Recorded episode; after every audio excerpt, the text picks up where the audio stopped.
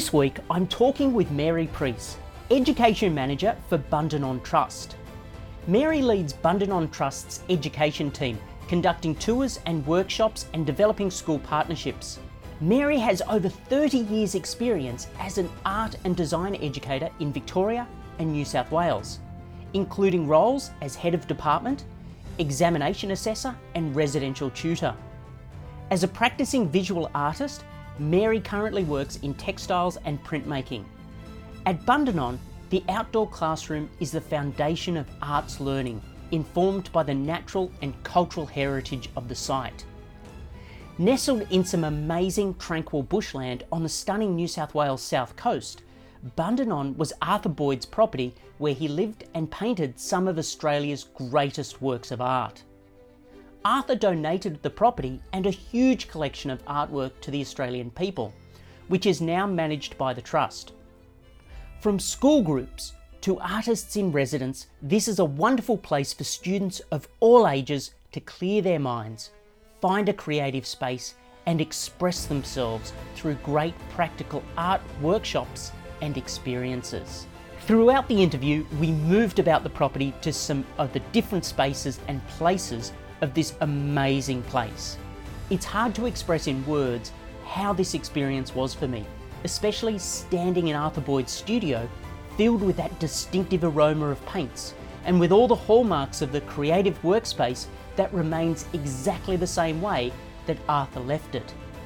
Join us now for a brief tour of an amazing property and wonderful experiential education program.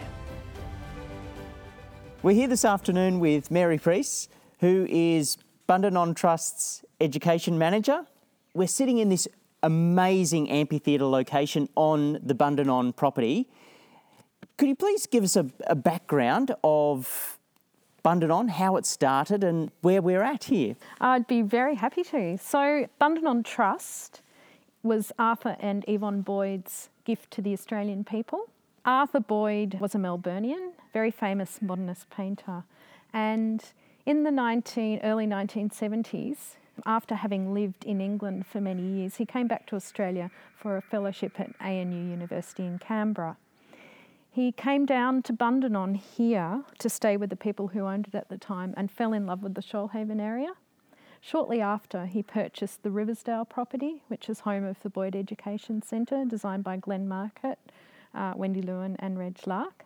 And here at Bundanon, he eventually purchased the homestead and built a studio on site and continued to live between England and the Bundanon property.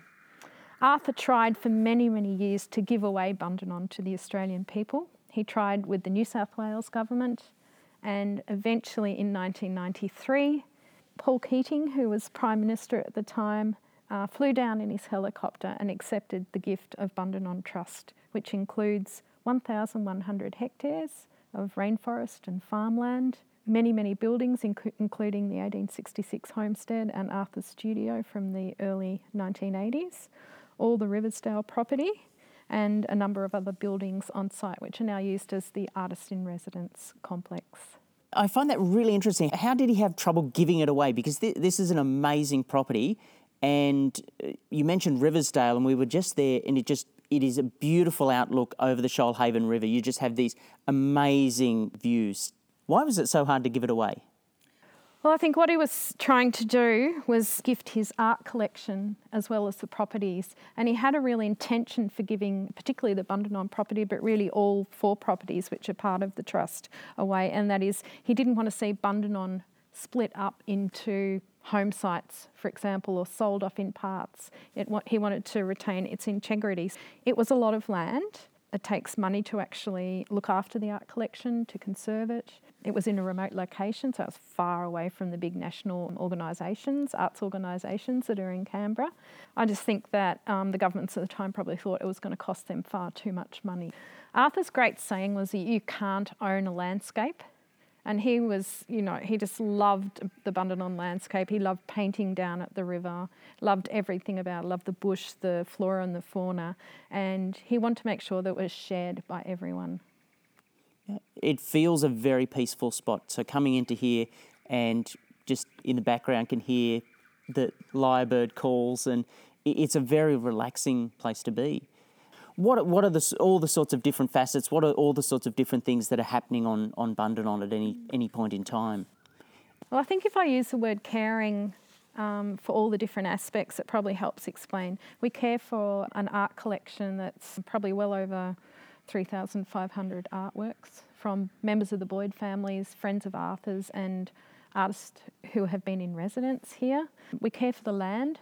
So, for the last four or five years, we've had the Living Landscape, Landcare Australia Living Landscape project, which has attempted to remove lots of heavily infested areas with weeds and lantana and plant trees on the property. That's been an amazing project. There's also the very large artist in residence program. So every year there's an open call for artists who come and stay here anywhere between two weeks and six weeks um, to work on their own arts practice. And is that generally an oversubscribed program? We actually put the artists' applications through art form committees and then they're selected and there's always high, medium and low recommendations and you know eventually most of the high, rec- high highly recommended artists would be accepted straight away and programmed in and there's always a waiting list. Yeah, so I have about 350 artists a year. That can include everyone from an individual painter to a choreographer, a sound recorder, a filmmaker, um, music group, dance and choreography. It's really quite diverse. Fantastic. And, and that's, I, I like that because it's not just about education for school students, it's, it's about education for life. It's people coming back or people trying to find inspiration in an area. That's, it's excellent that you can provide that structure.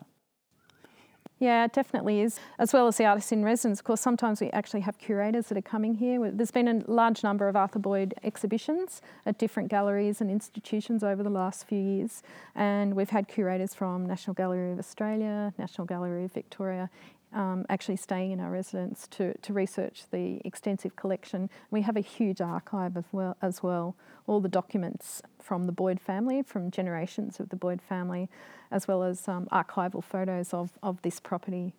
What makes up the archive? Maybe letters, family letters, uh, business papers, all sorts of things like that, journal, personal journals, anything like that? Yeah. In, in the archive, we have everything from Arthur's great great grandparents' diaries um, beautiful little leather bound books, through to the 1970s family snaps that Arthur and Yvonne and, and the, his children took when they were travelling overseas, letters between Arthur and various galleries that used to sell his work and gallerists, old photos from the property that people have actually brought back to us. That'd be a fascinating collection to, to have a look at. Yeah. So, excellent. I look forward to seeing it. That looks good. That sounds sounds excellent. Thank you.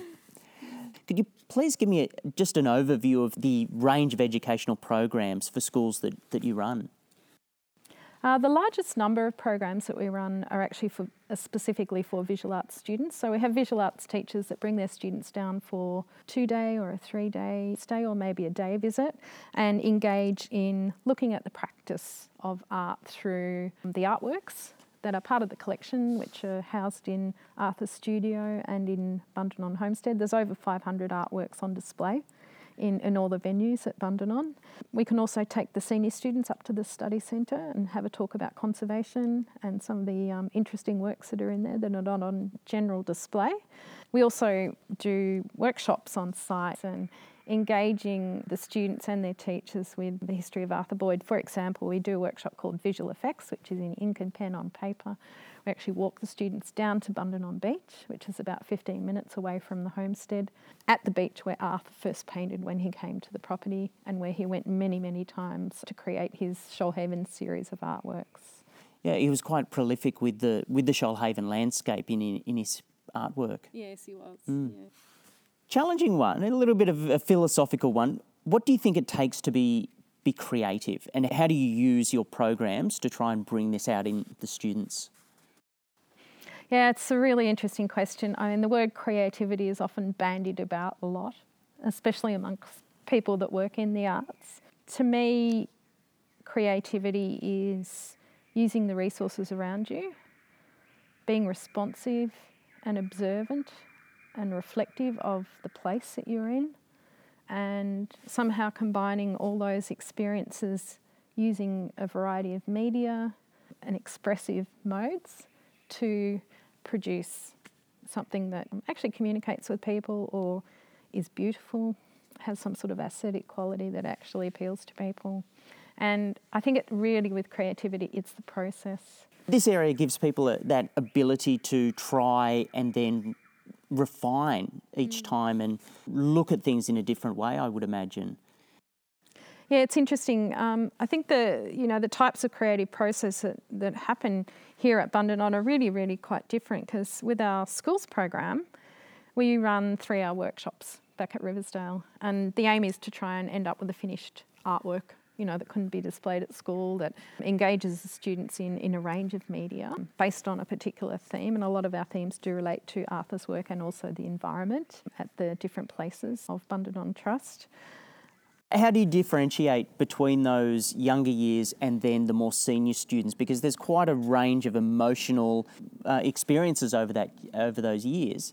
Yeah, I guess one of the things we certainly do here is not have a one size fits all. I mean, we can have two year 11 groups in one week that are here for a three day program. And the, the students can, and that actually happened in the last week, and the students can be completely different. Like one group will be very mature and the other group won't be so. And so you have to kind of adapt on your feet. But what we do is the teachers actually choose which workshops they want to do.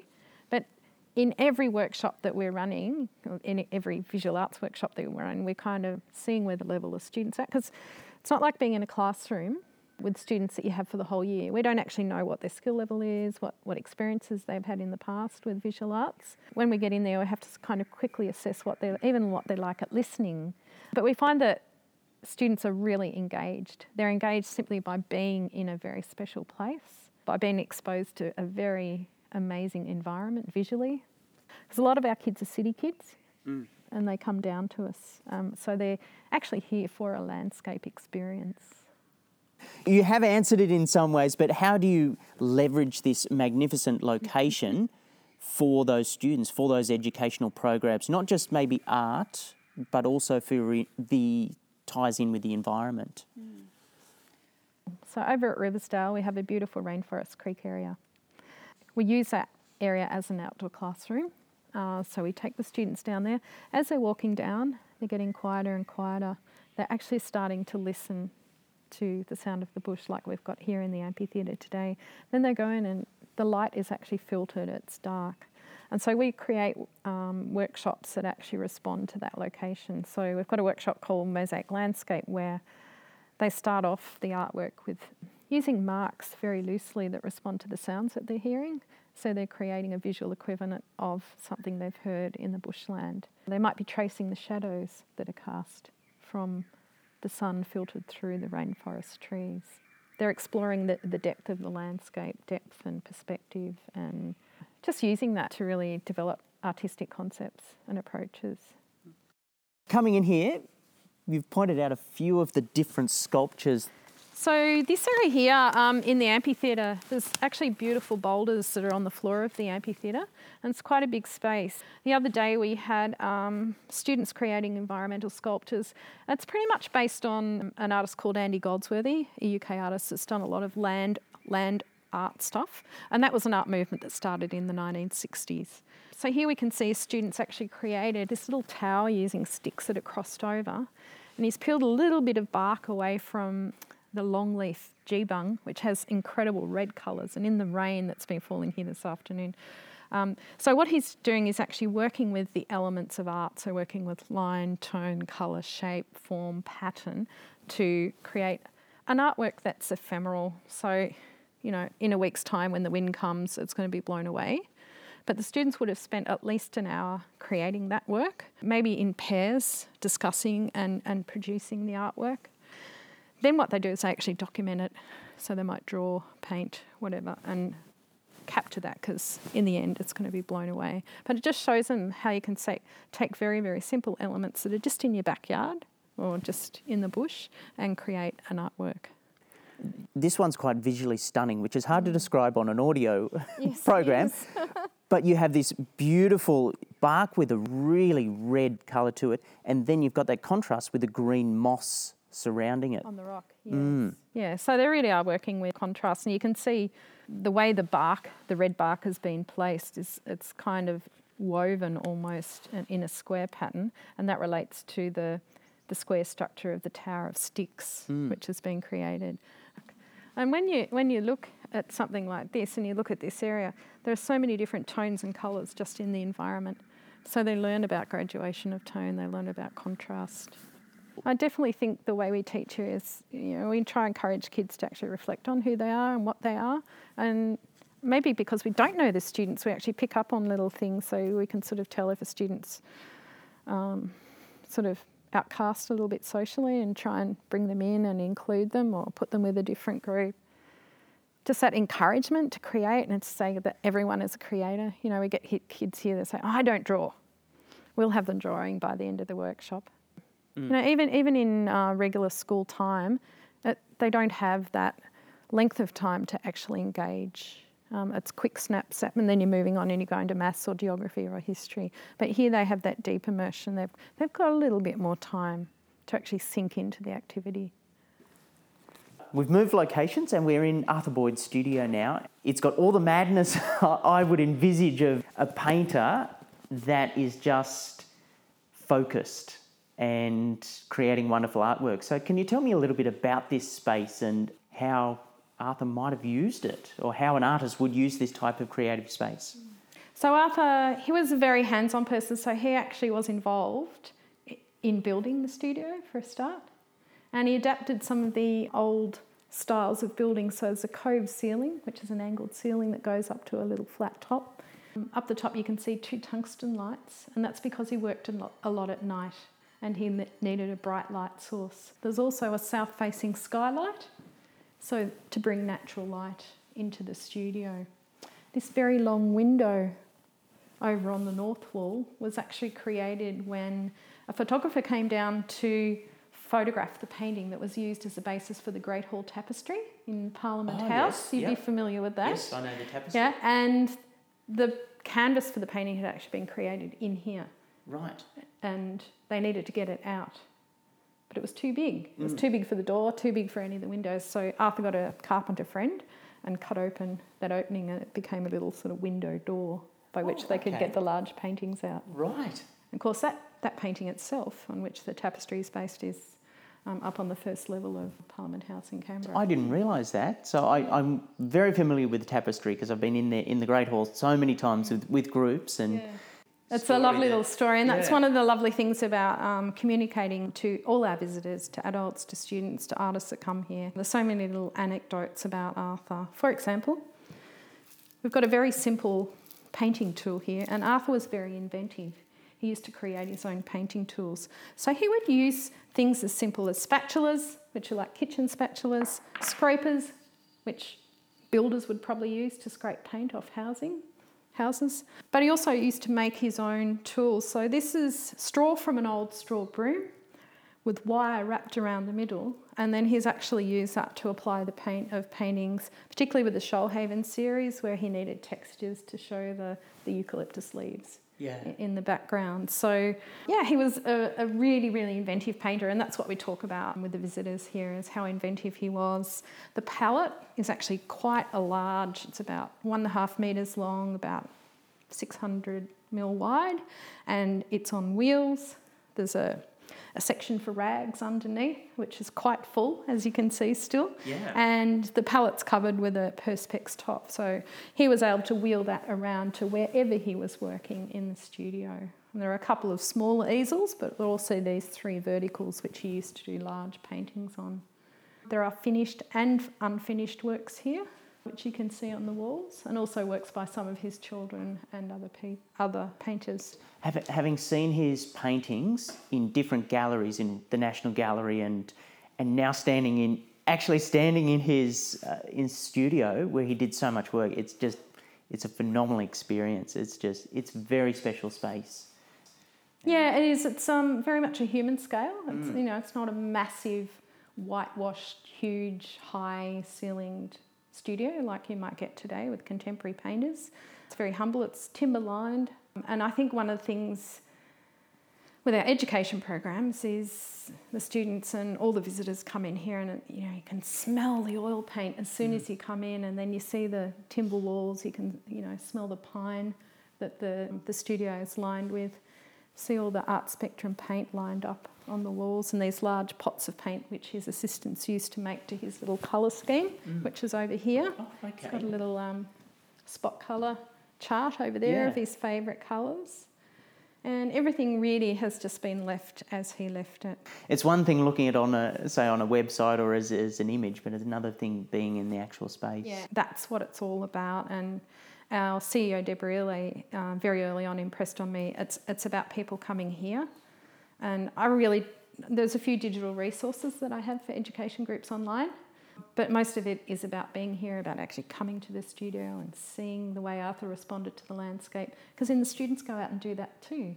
You know, mm. Arthur painted at the river. They can see that here in a number of works that are on the walls, the, some from the Shoalhaven series. And then the students go down to the river where Arthur painted over and over and draw and paint his iconic rocks and the sky and the water and the land. And that adds a lot of personal meaning to, to the children, to, to their artwork, to what they're doing because mm. they've been there, they've experienced that. On using local material, I'm fascinated about the, the work that you're doing with textiles and using local plants and local materials in, in dyes and in creating textiles. Can you, can you tell me a little bit about that, how it came about and, and the work that you do with that? Get them as close as possible to the natural environment. So in the amphitheatre, they were doing the environmental sculpture, actually using those materials that are from that place. And there's been a whole series um, of people. India Flint is actually a big person in the natural dye field, and using the knowledge of plants and sometimes using Indigenous knowledge as well. And at Bundanon here, we definitely acknowledge the, the Wadi Wadi of the Yuin Nation, their custodianship. I'll take you outside to where our Aboriginal bark canoe is. We've got a Nawi that was recreated in 2011. And that uses um, stringy bark, stringy bark from a property. Now, you can also make string out of stringy bark, and you can also dye with the outer bark. Right. So there are a number of different plants that I've researched and tested and tried. And so over the last two years, we've been developing our textiles workshops. So we do an eco dye bundle, which means we collect plants at different times of the year, like fruits and berries and bark and reeds and rushes. Um, and we actually incorporate those into a bundle of um, silk, cotton, linen, and wool, and actually boil those up in, in a big dye pot that's made from a local bark or um, eucalyptus leaves that come from the southern highlands. And there's just incredible natural colours that you can get. I've sort of taken that idea into my own basketry and weaving practice as well. So usually when I'm, uh, if I'm running a sculptural basketry workshop like I am for Pittwater High School next week here, um, I'll actually dye the raffia or go out and source local plants like lomandra to actually use in those in those workshops. And how do the kids react to, to being able to see this is from the environment and this is now being used as part of something we could wear or carry something in or, or something practical and, and real world to I'm really in favour of that sort of approach down here. Not only are you using the nat- natural materials that are readily available, and we do that selectively, you know, we don't use too much of that mm, natural material, you know, we just harvest it sustainably.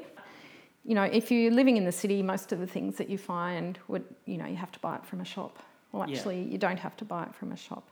You can actually just source it from your local environment and use it. And that way, you're looking at and helping to understand traditional uses of that, um, you know, fibre source or that dye source, which the Indigenous people had a lot of knowledge about. And I think once again, it's that tactile nature where they oh, they can feel the bark and Yeah. look at the eucalyptus leaves shapes, and it's actually the shapes of the leaves that get impressed in the cloth, yes. and then they can stitch into that cloth and layer it and create an artwork from it. Okay, so we've moved once again. Where are we now? We're actually inside our collection store, which is called the Study Centre, and it's where the bulk of the collection is stored. It's where we prepare exhibitions. We also bring artists and senior students in here to have a talk about the collection and conservation. At Bundanon Trust, we use external conservators. So we have a painting conservator and a work on paper conservator that we um, work with as needed. Um, part of our, I get the rationale for the study centre is to hold all the archive material and to hold all the paintings that are part of the collection. So that's works on paper, prints, um, artist books, ceramics, um, and large works like this one, which is one of the fabulous Nebuchadnezzar series by Arthur Boyd. It's the uh, Nebuchadnezzar on Fire. I, I saw this in another exhibition one time, and it's, it's an amazing artwork, and it's very, it's very intense, very pain filled artwork. How do you talk with them about quite controversial topics? And many, many artworks are extremely controversial. How would you go about talking about something like this with a group of students?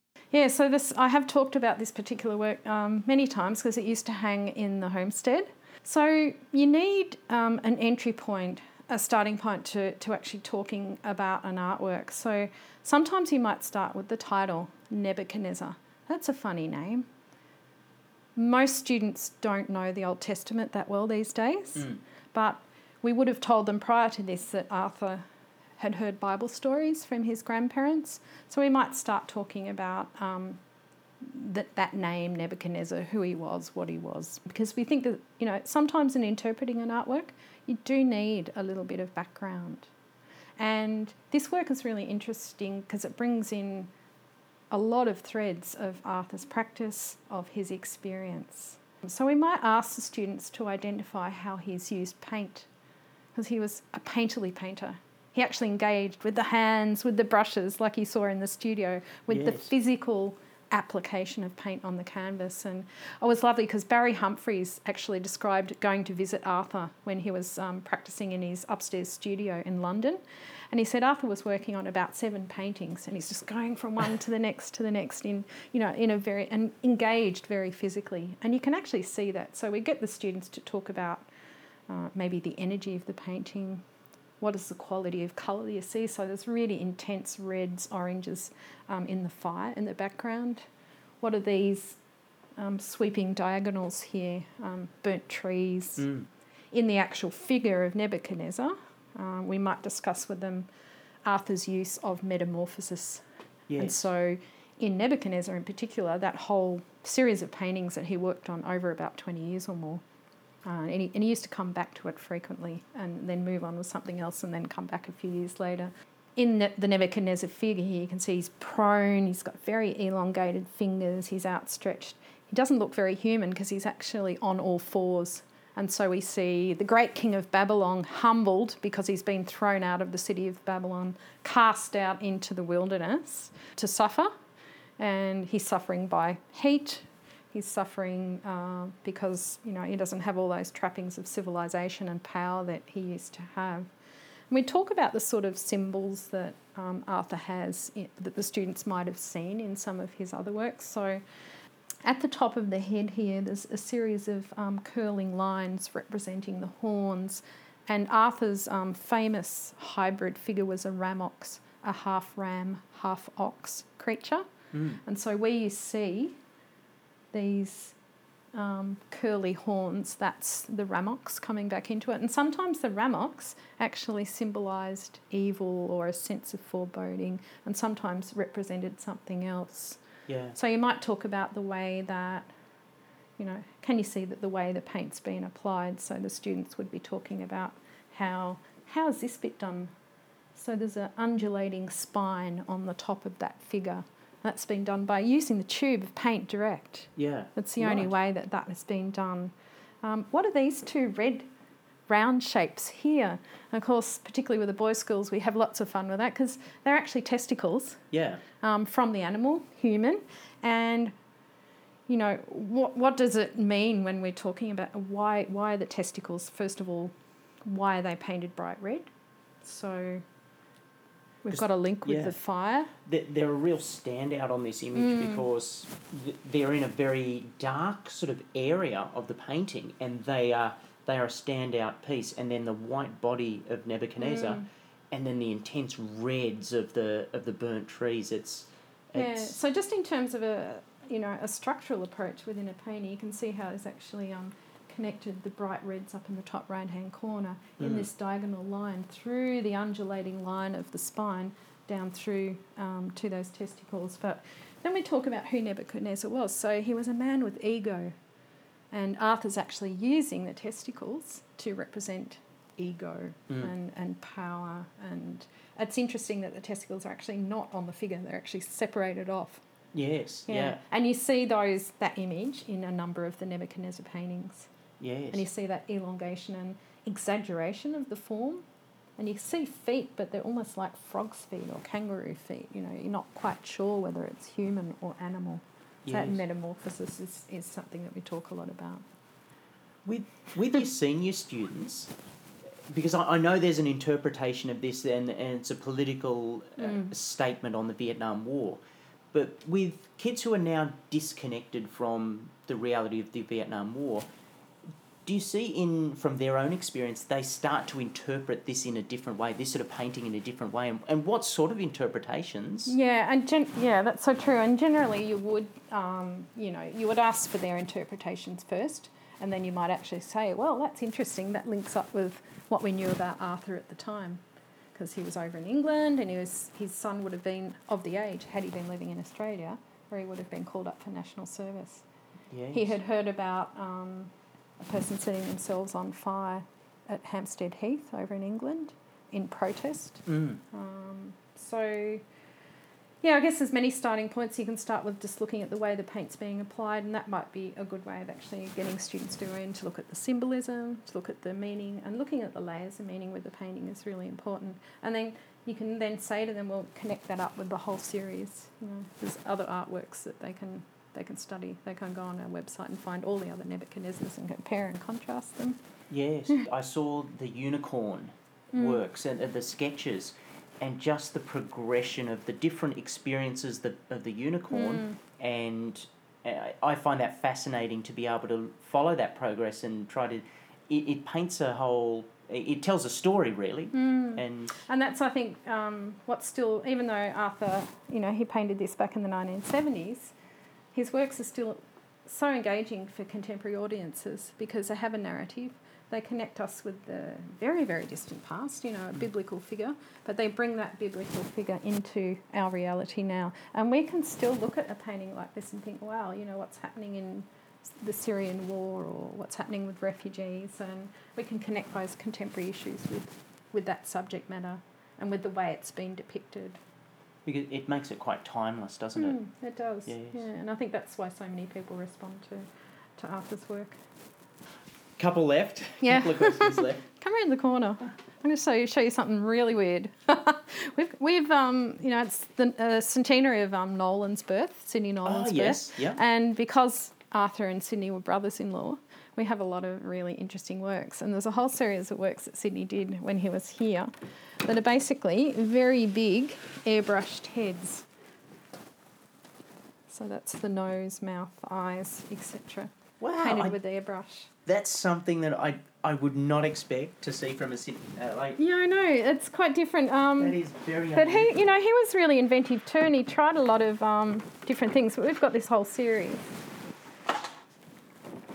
and you can see as I'm um, pulling out these artworks, the reason why we need um, a new collection store. Yeah. If you're in a, you know, Art Gallery of New South Wales or National Gallery of Australia, all these works would be hung on um, special frames that pull out, easily accessible. Mm. Um, we actually have a don't quite have enough room for all the artworks in the collection, so our works are still stored like this. Uh, they're still, you know, in terms of conservation, they're still well looked after, Mm. and this is a um, state of the art design building, but.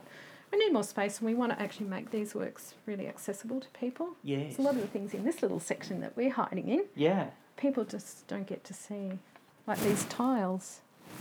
What are they? Uh, it's a. It's a ceramic tile. So Arthur was, um, you know, brought up with his father, who was a potter. Yeah. Merric was a studio potter, and he was a really, um, you know, technically and artistically an amazing um, ceramic artist as well. So he did large platters like the one that you can see here, and he did these tiles, um, which are actually encased with lead, I think, Mm. from memory.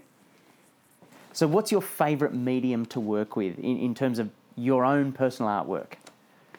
I always find those questions difficult because I like to work across a range of artwork mediums, but at the moment it's fibre because I'm doing a lot of basketry and sculptural fibre work. Um, but I also love print make, printmaking. Uh, so paper, any work on paper is a great love. I love um, printmaking. Uh, I'm working on wood engravings using wood blocks, um, and also I do a lot of drawing. So that's a foundation of my own practice. But um, here at Bundanon, we try and you know offer a range of mediums and, and practices. How do you create your own creative space? How do you set up somewhere where you can just focus and work? So it's really interesting. I think often my ideas start with a walk in the bush. So it might be out here at work or in my local environment at Bomaderry. Um, I'll go for a walk. I, I probably, I think I play. I think play is a really big part of my arts practice. So I, I play with the materials, I experiment, I might start something, throw it in the bin, start something else, and then gradually an idea will build. But I think the lovely thing about working in a creative field, whether it be textiles or painting or printmaking, is, is there's a medium that you're working with. Um, there are qualities of that medium that you can exploit or that you can enhance, and I think gradually you work your way through a process. But it's not just the first piece that you produce; it might be the third or the fifth piece that you produce that you're really happy with. But often my work does start with found materials, so it might be stick, something that I pick up at Culburra Beach, or a vine that I pick up in the local environment, or a particular plant material that I've harvested and I'm just testing out. And uh, at the moment, a lot of my work's based on a very um, simple technique, which is string making. And I take all the fibre work from the string that I make from that plant and then coiling or structuring it in different ways using um, basketry and textiles techniques. Final question. Yeah. In, in all your years of teaching and educating students, is there a standout either piece of art or standout moment, uh, an aha moment for a student that you've seen in, in all the years that's been something that you've gone, that's a really special thing that that student's done or that student's discovered for themselves? I think for me, it's not kind of the big moments or the really successful works. It's when you have a student working over there in Riversdale in that beautiful space, and they've started out not very confident, but you've sort of uh, jollied them along and encouraged them, and they actually have produced a work that they're proud of. I think that's as good an aha moment as you know some of my students that have, for example, topped the state in design, which has happened in the past. But I think um, it's those small successes that are really important, and you can just see how much that means um, to that student where they have some success. Maybe where they might not be academically inclined, but they're really good with their hands, or you know, they've created something they're really proud of. And I love it when they say, "Oh, can we take this home?" you know, that's really the litmus test. Is of course you can take it home. It's your work. Yeah, and we do try and um, at Bundanon we do try and sort of carry through the idea of you you've created, you've gone through this process, you've got a almost finished artwork. You know, it's reasonably well resolved. And at the end of a workshop, we try and um, line up their artworks, have a talk about them. So we'll talk about you know the positives and negatives of that experience. Really try and unpack the whole experience and get students to talk about you know what they've achieved and what they think they've achieved. Yeah, and in the end, you even though we're teaching a lot of um, visual arts skills, a lot of our workshops are very skills based. There are a whole lot of other things that are going on as well, which relate to arts practice that they can then take forward in their own more independent work as they come into year 11 and 12, where they're actually creating their own body of work. From an educational point of view, that, mm-hmm. that's excellent because it, it's just the growth of the individual, mm-hmm. and that's, yeah, I'm, I, I just love this property, so it's excellent. it's a pretty magic place.